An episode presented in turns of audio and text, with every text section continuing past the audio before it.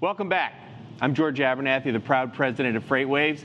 Welcome back to our Carrier Summit, day two, continuing to have wonderful content and exciting conversations and all matters of uh, carrier-related, interested dynamics. So right now, uh, we're going to have the opportunity to spend the next few minutes with Dan Van Alstine.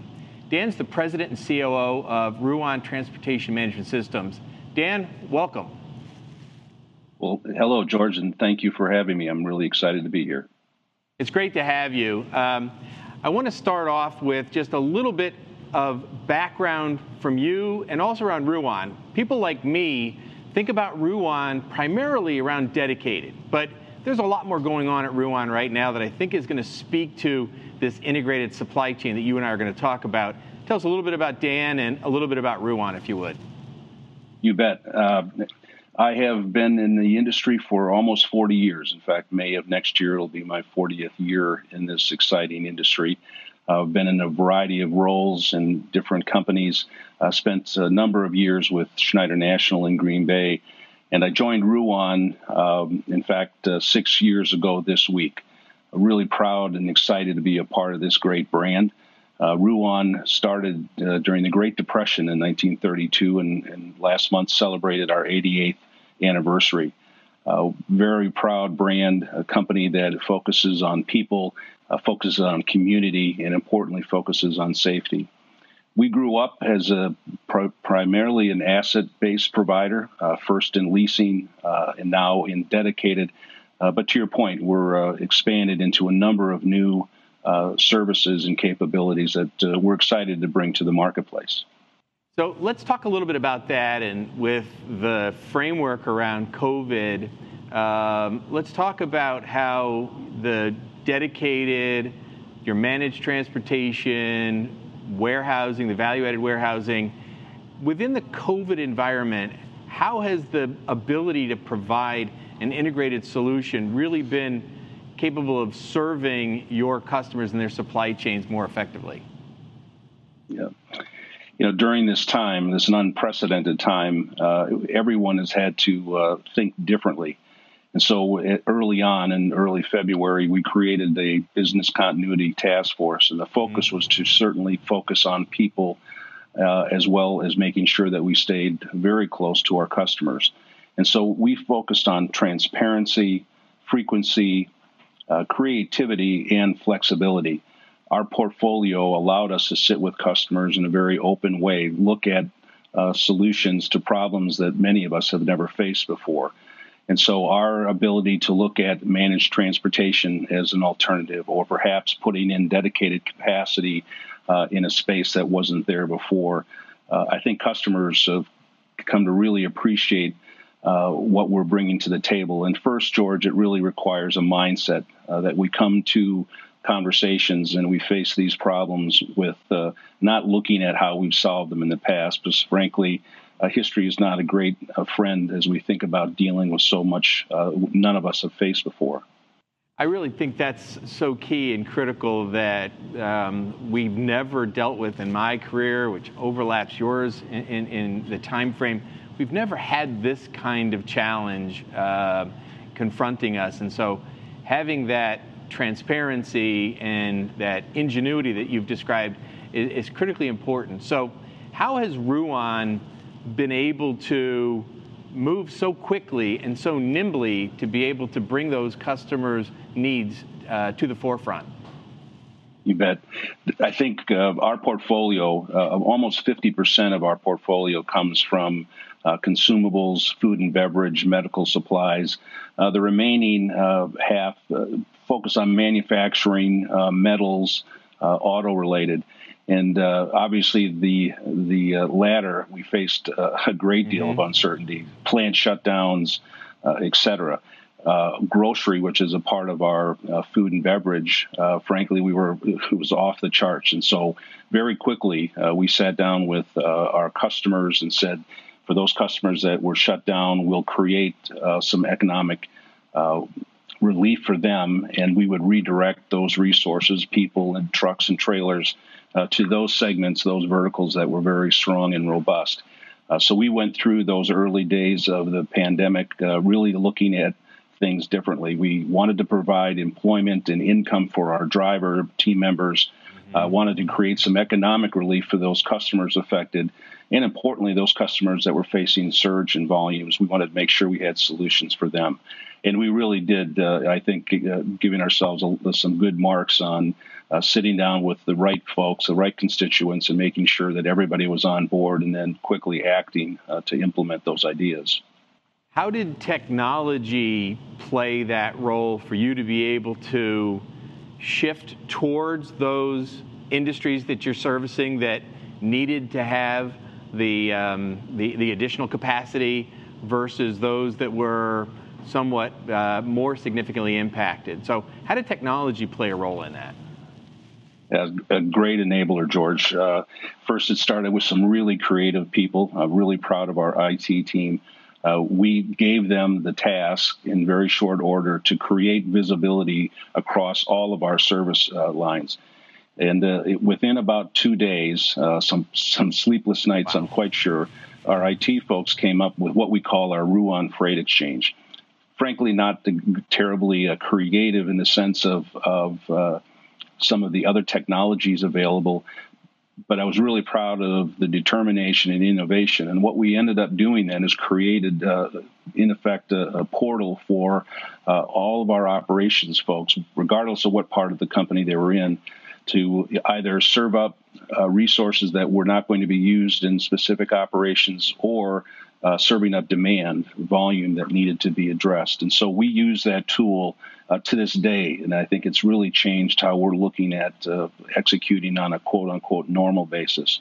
But that uh, ability to very quickly pivot to showing all of our resources, all of our demand, and then being able to solve it.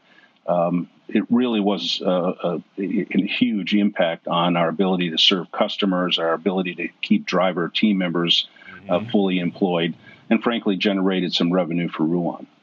That the uh, that seems to be the the ultimate goal is to be able to, as you described, the drivers and the rest of your employee base, but at the same time serve customers and drive revenue to Ruan. That that is the, you know that, that is the ultimate uh, the ultimate goal, which is wonderful. So as you think as you talk about the evolution and some of the things that you you've had to do during the pandemic do you see long term changes to the way that you'll be deploying resources, potentially um, either more or less deployment of folks uh, at a facility versus centrally located? Have you have you thought through those things long term, and is it, has this bet. given you new insights to where you're going with that? You bet. That's a great question, George. And I think uh, certainly across uh, Ruan, but across our country, across many industries, uh, things that were unthought of uh, said we couldn't do that, it's too hard, or we would lose something too important. I think, frankly, the, the pandemic has challenged us, forced us uh, to look at things like working remotely. Um, so many of our team members uh, are on site with customers, and so many of our team members are close. They have proximity to uh, those operations that they support. Uh, we were forced to work remotely, and uh, I'm certain there are things that are falling through the cracks, uh, but I don't think big things. Uh, our ability to execute, our ability to ensure we're staying close to our team members. Uh, I do think that uh, across the country, I think folks are recognizing that we can work effectively in a different workspace uh, than in a centralized office. I think maybe there's some good and bad to come with that. Um, and I'm I'm old school. I think, and I'll say this in a very complimentary way, George. I think you're old school this idea of of this is a people business and the mm-hmm. relationships and the connectivity that individuals have with each other is something that uh, is just too important. Um, we've got to find a way to work remotely, work uh, in a socially distant fashion, but as well maintain those relationships, whether it's with uh, team members or it's with customers. Uh, those are important uh, relationships. I think that uh, I, I, certainly would not want to see us forfeit to get the efficiencies of working remotely. I yeah, think uh, one other quick comment. I think sure. another area is is safety. I think as an industry, we certainly have focused on safety, and I think we've defined safety in two large buckets of accidents and injuries. Mm-hmm. Uh, COVID, I think, has created a new safety. Now we have to, as an industry, find a way to protect our team members uh, from from this disease, and so we have a whole number of new protocols, uh, PPE, and, and processes to clean out trucks, et cetera. That uh, there is a third dimension of safety now that I think, as an industry, we have to face, and I think that might very well be more of a long term thing than when uh, the, the COVID ends. That, that's exactly, very timely. Uh, that's exactly where I was going to go next. Of what do you think those long-term impacts you've just described around safety, something that is, is a protocol that is in all likelihood going to continue, and could very well be beneficial for your customers, for you know the the, the folks that are working for Ruan going forward. What else? What else do you see as you know, as you talk about the integration, and you do so much, yeah. so many things for customers. What do you see as the long-term impact that that will will potentially benefit those customers that Ruan is servicing? Yeah, I think that um, again, the pandemic has forced everyone to think differently.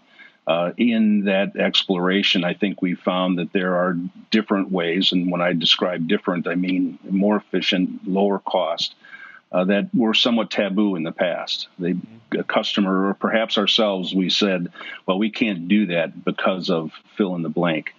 Um, whether that was uh, having centralized billing or ha- having support on site uh, at a customer. I think all of those things we have uh, challenged ourselves and maybe exercised some demons of the past uh, around thinking that we can, in fact, support an operation. We can, in fact, bring this creative idea to a customer, and they may think about it differently than they have in the past. So um, you have and you manage a company that I would tend to look at as like an eight-cylinder automobile. You you want them all firing at the, you know at, at their maximum capability to deliver your customer value and deliver value uh, to, to Ruan. So as these some of some of them, as you described, really shut down, and others of them were finally crazy. Do a little market prognostication, if you would. How do you see the economy as it's moving forward? Are you seeing the rebound in, in certain of those areas? What are what are you expecting over yeah. the you know the next six months, twelve months as we hopefully exit the pandemic? Yeah, the, the honest answer to your question is I have no idea. Uh, yeah. Uh, but I'll give you I'll give you my opinion. Um, I, you know, I, I, think, as I mentioned earlier, I think the history is is unfortunately not a great place for us to look to learn. Uh, indices that we would have been able to look at in a broad economic downturn and kind of said, all right, we can make these predictions based on these indices. I just don't believe that what we're faced with here today um, is is as much an economic uh, downturn as is we're dealing with a health crisis. Mm-hmm. And what's what that and I, I, think in a maybe on a more micro level, the trucking uh, economy I think is quite strong. Uh, if you look at again at the macro levels, you look at the unemployment rate, and if you were just to look at that, you would think this we were in terrible terrible shape.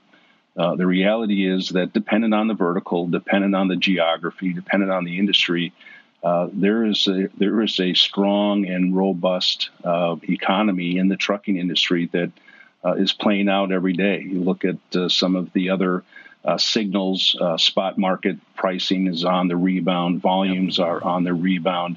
OEM manufacturers are now producing at higher levels, and so. Um, I, I, think we're going to still deal with high unemployment, but I think it's going to be related to more service based uh, food service, restaurants, uh, hotels, those kinds of things. I do think folks are going to travel less, but I do believe that from a trucking perspective, uh, meat and, and medicine and water uh, are all going to need to get to folks that staying at, that are staying at home. I think uh, those uh, stores, those retailers that are in the do-it-yourself market. I think they're very strong, and I would continue to, or I would believe that they will continue to be strong. So um, I think manufacturing is going to take some time. That's probably six to eight, maybe 12 months out in terms of of getting back to pre-COVID levels. But I do think there are segments that are going to continue to be extremely strong. Dan, I want to thank you very much. I wish we could keep going. Uh, I wish we had unlimited time because I generally think that the FreightWaves Carrier Summit folks have really been interested in what you've had to say. Thank you to Ruan. Thank you to you for all the services that you provided uh, during uh, the pandemic. And I look forward to our paths crossing in person sometime very soon. I very much look forward to it. And congratulations on a great summit. Thank you for letting me participate. Thanks, Dan. Be well.